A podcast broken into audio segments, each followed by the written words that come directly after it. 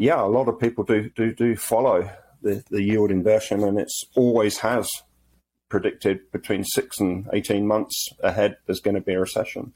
But I, I think we're in recession.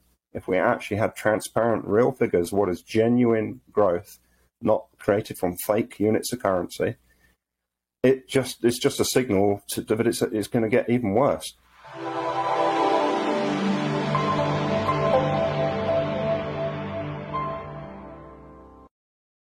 This is Robert Kientz with GoldSilverPros.com. It is Friday, April 8th, 2022. I'm reaching you from Miami, where I was out at a speaker event last night and had a good time.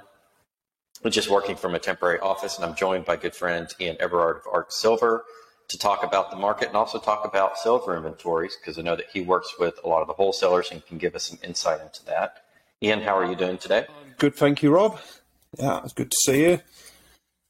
Good to see you again. We've had a lot go on, so there's a lot to talk about here in terms of the market. I want to start off with some of the economic news that we've had over the last week. Of course, last Friday was non-farm payrolls. We came in at 407,000, which was below the expected 700,000 print. So not getting quite as many jobs as they would have expected, although it's still a pretty pretty healthy number um, that was printed 431,000 versus the expectation of 750. So jobs are being created, maybe not quite as fast, and you know that to me says that we're not growing fast enough to keep up with the need, in particular for taxes and paying off uh, interest on our debt, which is continuing to go up as the bond market, you know, continues to the rates continue to surge forward. The other thing that happened in recently was we had the inversion of the yield curve, Yeah. meaning two-year bonds uh, higher yield than 10-year bonds, which is abnormal because typically higher yield for higher risk. And typically, Ian, you think 10 years is more risk because there's a lot more unknowns. And Absolutely. usually when the two-year jumps above the 10-year, it's a signal of an oncoming recession. Yeah. Uh, I wanted to get your thoughts on that. What is it, you know, yield curve versus issues? Uh, what does that mean for the economy? Are we going to head into a recession, do you think? Or, or what are your thoughts on that? I, I would say we're in a recession. And Mhm. I would say we've been in a recession since 2008. So much of our GDP in America is government expenditure created out of nowhere by digital creation of units of currency. That's fake GDP. And the, the, prob- the big problem we've got now, when approximately 50% of our GDP is government expenditure, we've, we've just had huge misallocation of capital, resources, and labor. So it, it's worse than a normal recession because the deep, deep damage is being done, I, I would say, over the last 14 years to the American economy. And it doesn't matter which political party has been in power, they're, they're all all guilty of contin- continuing just ever increasing government expenditure. And, and yeah, a lot of people do, do, do follow the, the yield inversion, and it's always has predicted between six and 18 months ahead there's going to be a recession. But I, I think we're in recession. If we actually had transparent, real figures, what is genuine growth, not created from fake units of currency, it just it's just a signal to, that it's, it's going to get even worse. Yeah, the consumer credit has exploded. Uh, according to Market Watch, it grows the most in 20 years, uh, which means when consumers are taking on additional credit, they don't have money. So basically, savings are depleted. Um, it was expected it'd only be 9 billion. It was a 42 billion print, Yeah, highest in 20 years. I, I think the consumers are tapped out again, and I don't Yeah. know if if they're if the government has issues with tax revenues and paying off the debt and running these deficits. The, the, the average person's not going to be able to to save them at this point. It's not like we all have a big piggy bank. We've been sitting here all rich. You know, the average person is just barely with inflation. It's just barely making ends meet. yeah, and we've You had know- huge, huge refinance and extraction of perceived wealth from personal property, personal real estate, and um, that's coming to an end. Now the Fed's not going to be not buying any mortgage-backed securities. Hence, why the thirty-year, I think I heard, it's five percent now. So we've gone from two point seven to five percent. Not just because of the, the increase in the base rate, but because people who are issuing mortgages thinking, I might have to honour this. I might have to hold this for 30 years. I can't sell it off to Fannie Mae or Freddie Mac or whoever whatever crazy thing they create to purchase them. So th- that's huge because per- pretty well that's going to put a full stop to people cashing out of their real estate. So already some of their perceived wealth is is evaporating like the morning mist. And, and I, I, I keep talking to prospective clients who have millions in real estate and they think they're wealthy and they think they're going to be fine forever. But there's going to come a point they might not be able to actually extract any of that to, to buy anything with. It will just be stuck. There may be a notional value, but but no, no they won't be able to refinance even at five percent. Yeah, I, I, think the biggest news from the Fed not being uh, the largest buyer of the treasuries means that, like you said, the lenders know they can't just continue yeah. passing this off. Rates have risen. And if you're a real estate investor or you're counting on equity in your home to be your piggy bank, you may want to look at okay, is this market sustainable? For example, in the last three years, property prices in my neck of the woods in North Texas have doubled. Now, that's the first time in my lifetime in over 40 years I've ever seen property prices double in three years in Texas. Yeah. We typically have not had that bubble like you've seen in California or the East Coast, Florida, those types of places, but that has firmly come to Texas. And, you know, if, if I went and bought a house, you know, an average three bedroom, two bath house now for 400 grand where I live, that that's two and a half times what it was five to six years ago. Yeah. I, I run the prospect of having being underwater, you know, like you buy a car and you didn't buy it at the right price and, and you're underwater on that. And So when you go to refinance or get a new car, they have to roll in the overage that you have into your new contract. Well, that's going to happen in the housing market. It's going to be extremely painful for people. Yeah. Yeah. I mean, when I started out buying property, in 1984, so I was young. I was very young when I bought my first house. It was great when you could refinance, you could remortgage, and just take cash out. Uh, it was it gives you the impression of, of, of you know you're you're really earning a making creating a lot of wealth, but it's it comes to comes to an end, and and that effect has been huge in America. The, the amount of refinancing, and it, and it's always been part of the bank's uh, plan because every time you refinance, it starts a clock and you're just paying interest for the first few years of the loan. And that's what they want. They, they want you to be continually paying interest and continually owing a debt because as long as you owe the debt, you're beholden to, to somebody. You, you're going to behave yourself. So they don't want people free and clear.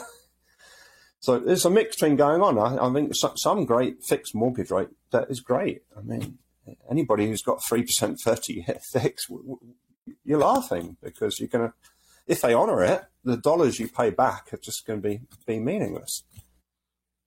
That's exactly right. As long as you can make those payments and get yeah. back to consumer health. You know, I agree with you, but even some of these loans financed at two and, and three quarters, two and five eighths, whatever it is, it, it's possible people lose their jobs. I mean, if you talk about consumer not being healthy, you know, a couple of years ago, most consumers didn't have $400 in their bank account if they had an emergency. Yeah. Now they're tapped out and using credit. So it's more of who do you pay? Do you pay yeah. off your house or do you pay off your credit card? You know, yeah. somewhere in the banking system, we're going to start feeling these losses. And if yeah. we continue to have weaker than expected job growth, like I, I alluded to, uh, that's not good, especially with the younger generation. The, the, the millennial generation, the Gen Zers, are facing a very grim prospect in yeah. in terms of being able to pay for their student loan debt, which is why the government's talking about the Biden administration's talking about extending forgiveness because they can't pay. And if yeah. they can't pay, that is a visible default in the system to the tune of trillions yeah. of dollars, potentially trillions of dollars, certainly billions. Yeah. And now it's getting too big to ignore. You had it in student loans, you've now got it in credit cards, you're now starting to see it in the mortgage market. And not only that, but with the raising rates and the Fed not being, you know, lender of last resort for all this debt, uh, essentially what you have happening is people aren't going to be re- refinancing to get you out. So if everybody heads for the exits in the housing market and tries to sell, you're not going to get your price, but you may not get it at all. You may not, people may not be able to get loans. So it's yeah. setting up a huge default scenario, I think, in the, more, in the real estate market. It's a complex mix. Yeah, and and talking about student loans, it's ironic that that is the U.S. government's biggest asset. It's the one and a half trillion dollars of student loans that are going to give forgive. So, can, you, ima- can, can, can really you imagine dead, a right? can you imagine a business just giving away its biggest asset? like, that's what they're talking about. So I, I, don't know. I don't know if they are stupid or, or uh, being paid or I, I don't know. It, it's just bizarre. The the, the, the, the poor level we have in government is is is yeah. I, I'm smiling, but it, but it's tragic because it, it, it, it damages a nation. It really does. It has. It- It's undermined our fiscal stability Yeah. in transitioning to international. Ian, we were talking before the program about a lot of things that have happened since the last time we talked. Um, Saudi Arabia doing trade for oil in yuan, so into the petrodollar, which is huge. Yeah. Um, Russia pegging its ruble to gold. So let's talk. Let's talk about some of those things. What do you think? Some of these things, uh, you know, natural gas and oil for rubles and yuan, and Russia pegging their ruble to to gold. What does that do for the petrodollar system, the strength of the U.S. dollar and international markets? Well, when it's not compulsory to use dollars, the value of the dollar is going to fall, and we might never even get to see Brent Johnson's dollar milkshake. I was sort of looking forward to that because I own in dollars. I don't leave in dollars for long. I was really looking forward to the dollar being, you know, doubling, trebling in its purchasing power. I might pop back to the UK and bought a house or two, but I don't think it's going to happen, Rob. I, I, I think poor old Brent Johnson's dollar milkshake is um, it's got a hole in the in the bottom of the, the cup and it's all leaked out. It's- it's- I do see his point where the dollar is going to be the last of the fiat currencies. yeah, I would say Western fiat currencies. I think any mistakes made in previous um, assumptions were on the previous world in which China and Russia didn't have, weren't known to have large quantities of gold, yeah, hadn't built up their militaries, Mm. hadn't done the Belt and Road Initiative and all of these trade alliances and commodity alliances. But I think now you add in all those factors we've seen and have come to light in the last five to six years. And now I see a situation where the dollar may not be the strongest out of all world currencies. It may just be one of the strongest in the Western market. But the whole Western currency system could explode, and you could have China and Russia standing over here saying, We've got commodity access, we've got trade agreements in Yeah. yuan and rubles, we've got oil, we've got natural gas, and we've got gold backing all of this. Yeah. I could see it where it kind of splits, and you have a weakening of the Western currency system at the same time you have a strengthening of the Eastern currency system. yeah. Well, the, the, the dollar is only a derivative gold. That's that's all it ever.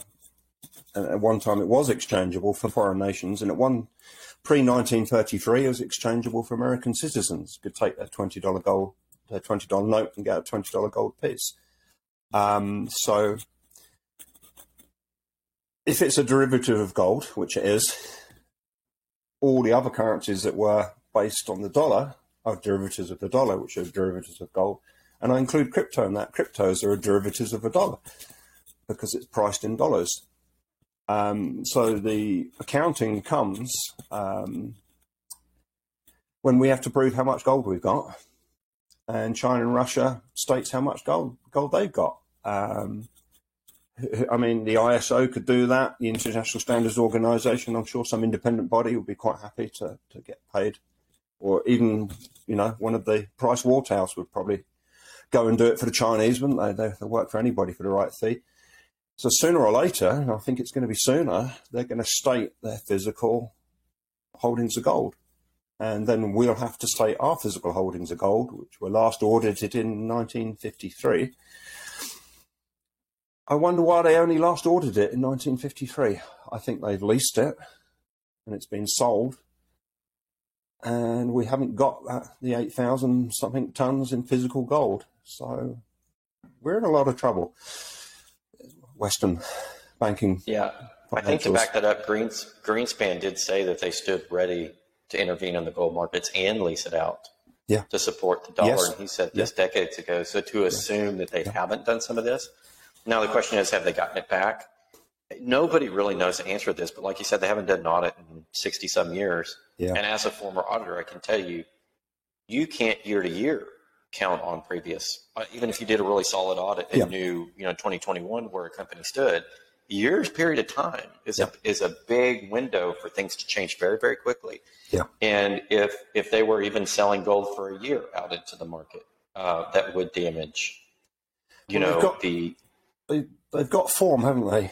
Um, from what Yeah. they supposedly did with the silver, the two and a half billion ounces that were in the treasury. There were silver certificates that people held, and it was presumed that there was two and a half billion ounces of silver in the U.S. Treasury. And then World War II, the Manhattan Project, Congress signed that in secret they could take the silver out of the Treasury. The Treasury could still say they had the silver, and it was used to make the calutrons. And they were supposed to have been then turned back into bars, put back in the Treasury. But it doesn't seem like it ever was put back. So they've got form for blatantly lying and using Congress to lie to say the Treasury has two and a half or 2.4 billion ounces of silver when it didn't. So I've never seen anybody actually answer that question. Well, has the US Treasury got 2.4 billion ounces of silver? Well, I think one of the clues there is when President Kennedy, in one of his speeches, says he wanted to renew the silver standard in terms of exchange for silver certificates. And of course, that never came to fruition. I don't Yeah. think it was ever voted upon. Um, I think he was going to try to do it through executive order. I don't know how much that would have actually, you know, I'm I'm I- I'm always confused about executive orders aren't law, mm. but they do facilitate executive action. So I don't know if that would have done it by itself. But in any case, it didn't. Ha- that was the late '60s. It never happened. Yeah. So to say now that we do have that silver, we do have that gold, I think you know you have to take any claims that the government makes with a grain of salt. And let's let's go back to Russia pegging its ruble to gold for a minute. You were talking about how that may affect Uh, the value of the ruble and the value of, of gold in that market. Kind of walk us through what you think the effects are going to be. Yeah, I mean, I don't fully understand all, all the, the, the minutiae of it, but they could easily back their ruble one for one with gold, 100%. And the last calculations I saw, that would put gold at around $2,000 an ounce. This was about two years ago I saw this. And people were comparing, and at that time, the US would have to have gold at $50,000 an ounce to back all of the and that's not even all of the dollars because we have this crazy complicated system of M0, M1, M2, M3, M4, and uh, and that's just a whole that's obscured with the Fed changing how they've reported it, and they ceased reporting some, and they've moved some M2 into M1, and they just shuffle things around just to just to com- confuse, but. To take it back to a real simple basis, I think we just indi- individually need to continually be putting ourselves on a silver and gold standard whilst it's on sale. It, it's vastly underpriced for the units of currency that have been created, that huge debasement, and we have this window of opportunity, which is it's frustrating with the retail premiums being pushed up so high, uh, and I feel that's incredibly unfair. And I think that's part deliberate in, in in in the system and with with the whole COMEX system, um, retail can't go buy five thousand ounces and collect it from COMEX. As you you found out, it's not that not that easy. So now now we're being hit with higher and higher premiums, but it's still incredibly on sale. And circling back to to Putin, um, he knows that the Western financial system is bankrupt. His nation is not bankrupt. His nation is rich in resources is rich in land. As far as he's concerned, his population are dispensable. If, if, if, they're, if they're not amenable to what he wants to do, they go off to uh, Siberia or, you know, or, or, or worse. Or just draft into into the army like he did. Yeah, conscripted. 130,000 Yeah. conscripts. Yeah. yeah. And I'm sure that was a completely fair draft too. I mean, they weren't, you know. so, I, tying this back to the consumer, and the reason I want to talk about both here is to make some ties. You mentioned putting ourselves in our own gold silver standard. It's blatantly obvious with the central bank buying since 2010. Yeah. With the way that China and gold have making overtures since 2009 about backing their currencies of gold silver, with Russia actually doing it and making non-dollar contracts, it's blatantly obvious that the rest of the world sees the weakness in the dollar system and getting on your own gold silver standard can be a way in which you can flip the tables on what's coming for the dollar. We, we certainly think it's the dissolution of the, the current paper fiat system. Yeah. And if you think about it, if you're getting on gold silver now and you're on a fixed rate contract, going back to mortgages and credit card mm. debt, that may be your savior. Yeah. So if you're not able to pay all that debt off, but you have gold, silver, you have that reevaluation of gold, silver in the international markets, which will not be controlled by the BIS, by the way. Yeah. People think that the BIS and IMF are all powerful. They're not necessarily. There are other markets out there in which you can price things. Now Shanghai is getting purpose of, purposefully, and something I talked at Silver Symposium last year about. I gave a lecture on how China is building out the Shanghai to handle much more commodity trade They're importing more companies. JP Morgan got involved in that very early on. So some what are considered Western banks banks are basically working with China to build their commodity sector up. So there's going to be alternative pricing mechanisms. And when that gold and silver resets, that may be the only way in which you can pay off some of those fixed rate contracts like credit card debt and mortgage and you know keep your house and keep yourself solvent.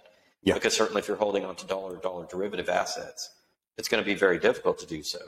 But if the rest of the world is saying, hey, the gold price needs to come up, the silver price needs to come up, and we're going to revalue those, and we have markets over here to do that, that may offer you know, an alternative pricing mechanism for the metals, and it may offer people a way to redeem their metals later on to to survive, to to pay for for food that's going up, energy that's going up, to pay off their mortgage.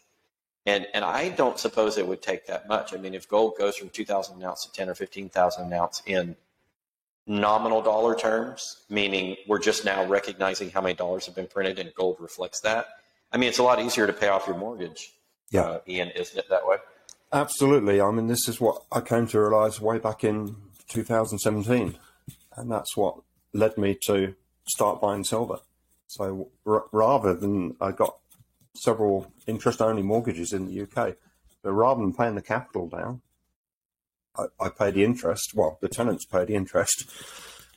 And I've been buying silver and I know that is going to be able to pay a lot more of the capital off off the loans than if I just put that money into just reducing the the capital. Um, so yeah, I, is is it guaranteed? I, I, would argue it is. I think it's a certainty. Uh, precious metals always give an accounting for debasement of currency. Every, every time, every every you know, I think we've had four thousand fiat currencies in the history of banking. They've all reverted to zero. Whereas if you'd bought gold with them before they reverted to zero, your, your gold or your silver has got is more than maintained the purchasing power.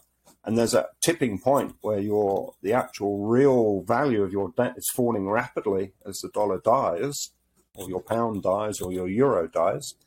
And at the same time, your silver, gold and silver is skyrocketing as, as it's taken into account the debasement. So there's it's going to be a large window of opportunity to, to pay off a huge, if you have debts or loans, and, and to secure your, your home. Yeah, I agree with you. I, I, that was the thesis I came up with probably 10 or 12 years ago when I started writing about this for Seeking Alpha and Yahoo Finance and all these sites and, and why I started Gold Silver Pros. Um, just because I understand the value that gold silver are going to have. It's such a unique investment proposition that's been around for so long that I don't think a lot of the younger generations understand. Certainly, they're going to other things like crypto, which is fine if that's what you want to do. But I think that the value proposition of gold and silver is still there. People that say it's a barbarous relic simply need to look at the policy being put out by the BIS, you know, in terms of Basel III and how they value gold. Need to look at the central bank buying, the commercial bank intervention into, yeah. into the markets yeah. to take the physical off while they short the price and take it off cheaply simply need to look at Russia pegging its ruble to gold. Why gold? Why not Bitcoin? You know, not not disparaging Bitcoin, but there's a reason why they're doing it in gold. There's historical precedent for that. Yeah. So I do think commodity money is still to this day, even despite the advancements in other types of currency, still to this day the bedrock of, of a healthy financial system. It would not surprise me if we get into a conflict with China over Taiwan or something like that, that they do the same thing with gold in their currency. Uh, it would not surprise me at all. And I, and I think you can get into other things. You can be into stocks and real estate and crypto, and that's okay if you want to speculate in this. But I think gold and silver still have their place. The commodity money still has its place. Yeah.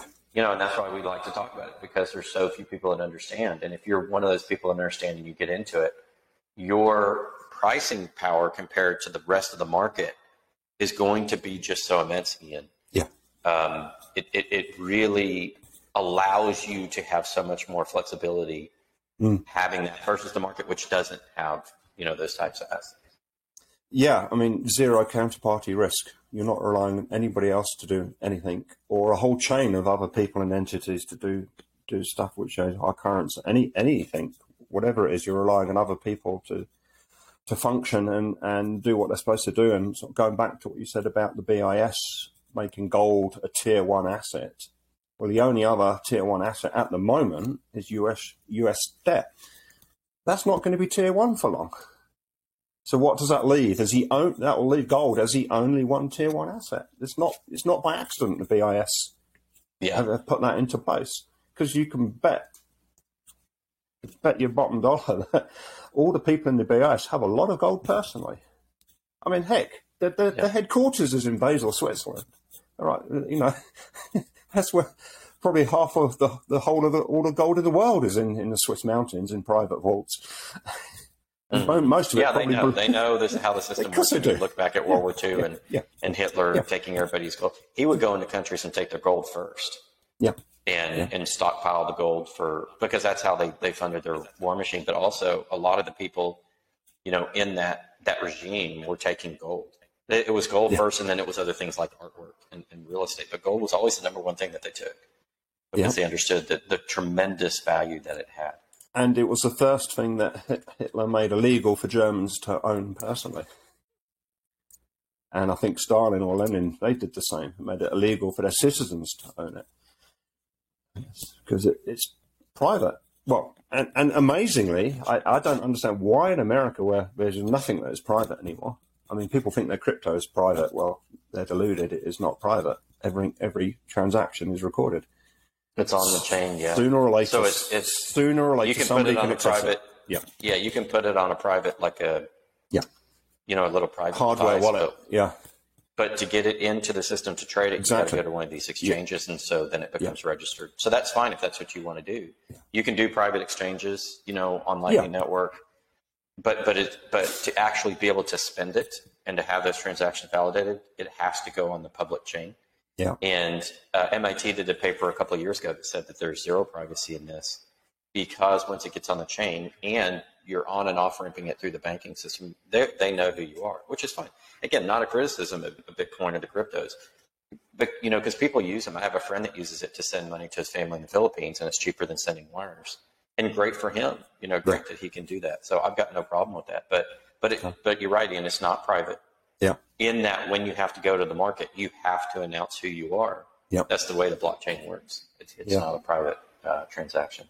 And for some Um, re- for some reason, gold and silver, platinum, and precious metal purchases are non-reportable. And I can't think. I mean, may- maybe one of our viewers will tell us. I can't think of any other transaction that you do that is non-reportable. You buy a car, everybody knows about it. You know, any your, your pension and you know your the whole Well, because it's money, and money shouldn't be reportable as as an asset. A lot of states have backed that up by removing sales taxes and said yes, you Hmm. can exchange gold and silver for. You can use it to pay off. Uh, uh, use it to pay. The big thing is when they say you can use it to pay taxes because then it's recognizing as money. yeah and that has been done in a couple of states, not all, but a lot of them removing transaction costs from gold and silver is recognizing it as money and not as an asset. And so it, it should then remove it from the, the, the conversation of capital gains, even though the IRS, I think, differs in opinion from some of the states. And I see that a big battle coming between the states and the federal on the, you know, is gold truly money or is it an asset? I think a lot of the states are moving to, towards its money. yeah Texas, Tennessee, Nevada, Utah, those kind of states are basically saying, hey, we see gold as money. And I think they see the state level says, instead of using the, the devaluating federal dollar, we need something else to help backstop our finances. And I think that's why you've seen these states step up and, yeah and really emphasize gold in, in, in their systems. But there's a battle coming because the IRS and the feds aren't going to like that. And so I see, I, I see this probably going to the Supreme Court at some point about states' rights and, and, and uh, money Yeah, versus the federal. maybe things will develop a bit quicker, Rob, because if the dollar carries on losing value at what 15, 20 percent, Mm-hmm. um, how are they going to pay the people that work for the IRS? or the military, or you know, what are the they going entire to pay them government with? mechanism, right? Are they going to pay them with gold with- and silver Yeah, or Bitcoin? what, are- what are they going to Yeah. pay them with, with with the SNAP program? And are they going to pay their mortgages Yeah. for them? Are they going to provide them housing? Are they going to give them gas, give them a car when the dollar really just won't buy it anymore? Mhm. And we know inflation is high. And, and I think I remember you asked me last year a prediction of inflation, and I said 25% Mhm. Q1. And it's like, well, interestingly, I just read in the Wall Street Journal that a significant proportion of CEOs of the S&P 500 companies, guess what their pay rise was? 25%. And they're reporting higher input costs than what the inflation rate is. They're saying it's more 15 to 20%. Yeah. So So w- Yeah. we're, we're getting close. We're getting close to the 20s now in a- Yeah. actual what we have to buy. real world inflation, Yeah. things that we have to buy that are inputs into making products are sitting between 15 and 20. And if you look at shadow stats, they use 80s methodologies, very straightforward methodology. It's around 15. Yeah. So And the Chapwood Index independently with the 50 Chapwood cities. Index, yeah. So So um, let's talk about silver deals. You're, you know, silver dealer. The the great thing about you is you offer it to people probably cheaper than anybody else. The way that you operate, um, you don't have as many costs in your system. You're very efficient, and you're able to get good deals. And instead of offering a full slate of products and having very expensive premiums like everybody else, what you look for are ways in which you can pass savings on on available silver in the market to people. So Yeah. talk about some deals that you may have. Yeah, we're still doing the big thousand ounce bars. Um, that, very volatile the premiums, so they change hour by hour. Um, can get as low as 99 cents still, but sometimes it's a fair bit higher. And still have the, the famous 40% Kennedy halves. Um, the premium has gone up to 129, but still incredibly cheap, and that's per ounce of silver.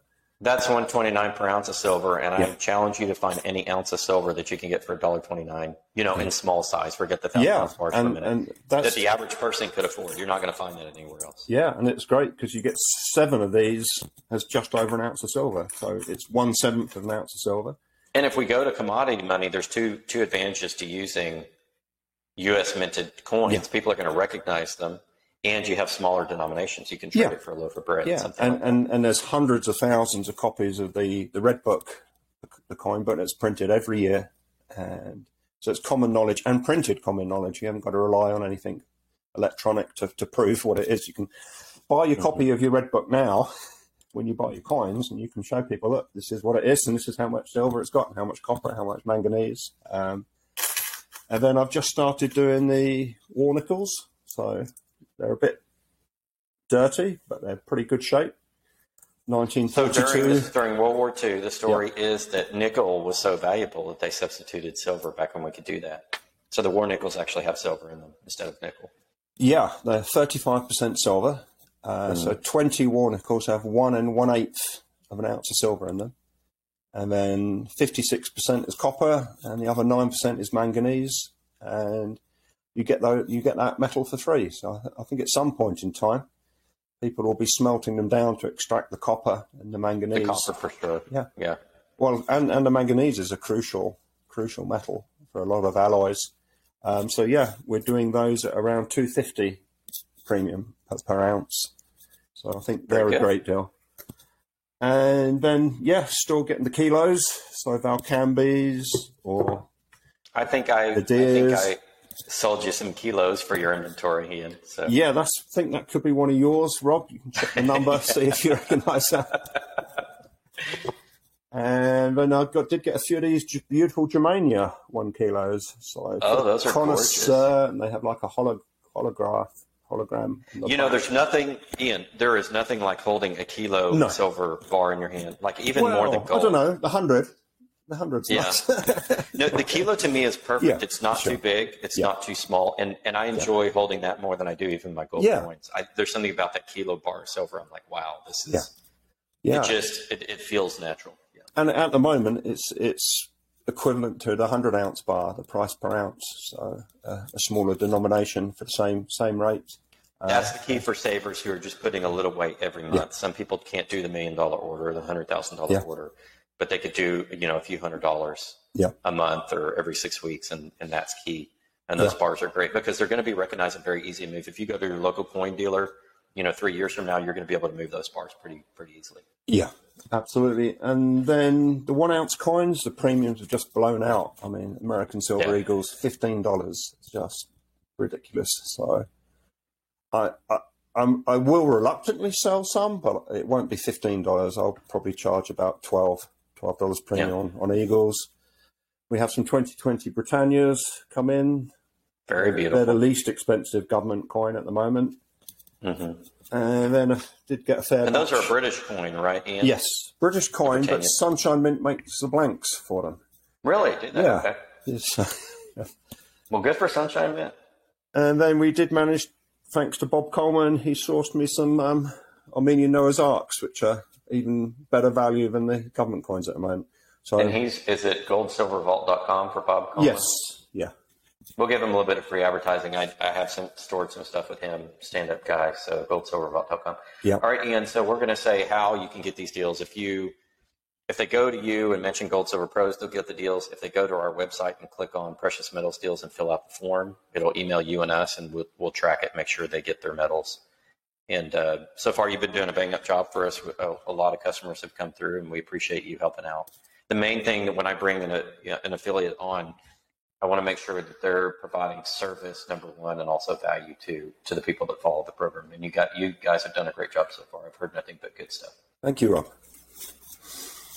Well, I think that's going to wrap it up for this one. It's about 35 minutes. I think that's long enough. We'll have Ian back on every couple of weeks to talk about inventories, to talk about what's going on in the world, uh, and to offer good precious metals deals. Because at the end of the day, if you're stacking, that's what it's all about. So, Ian, thank you so much for joining the program. We appreciate you. Thank you, Rob.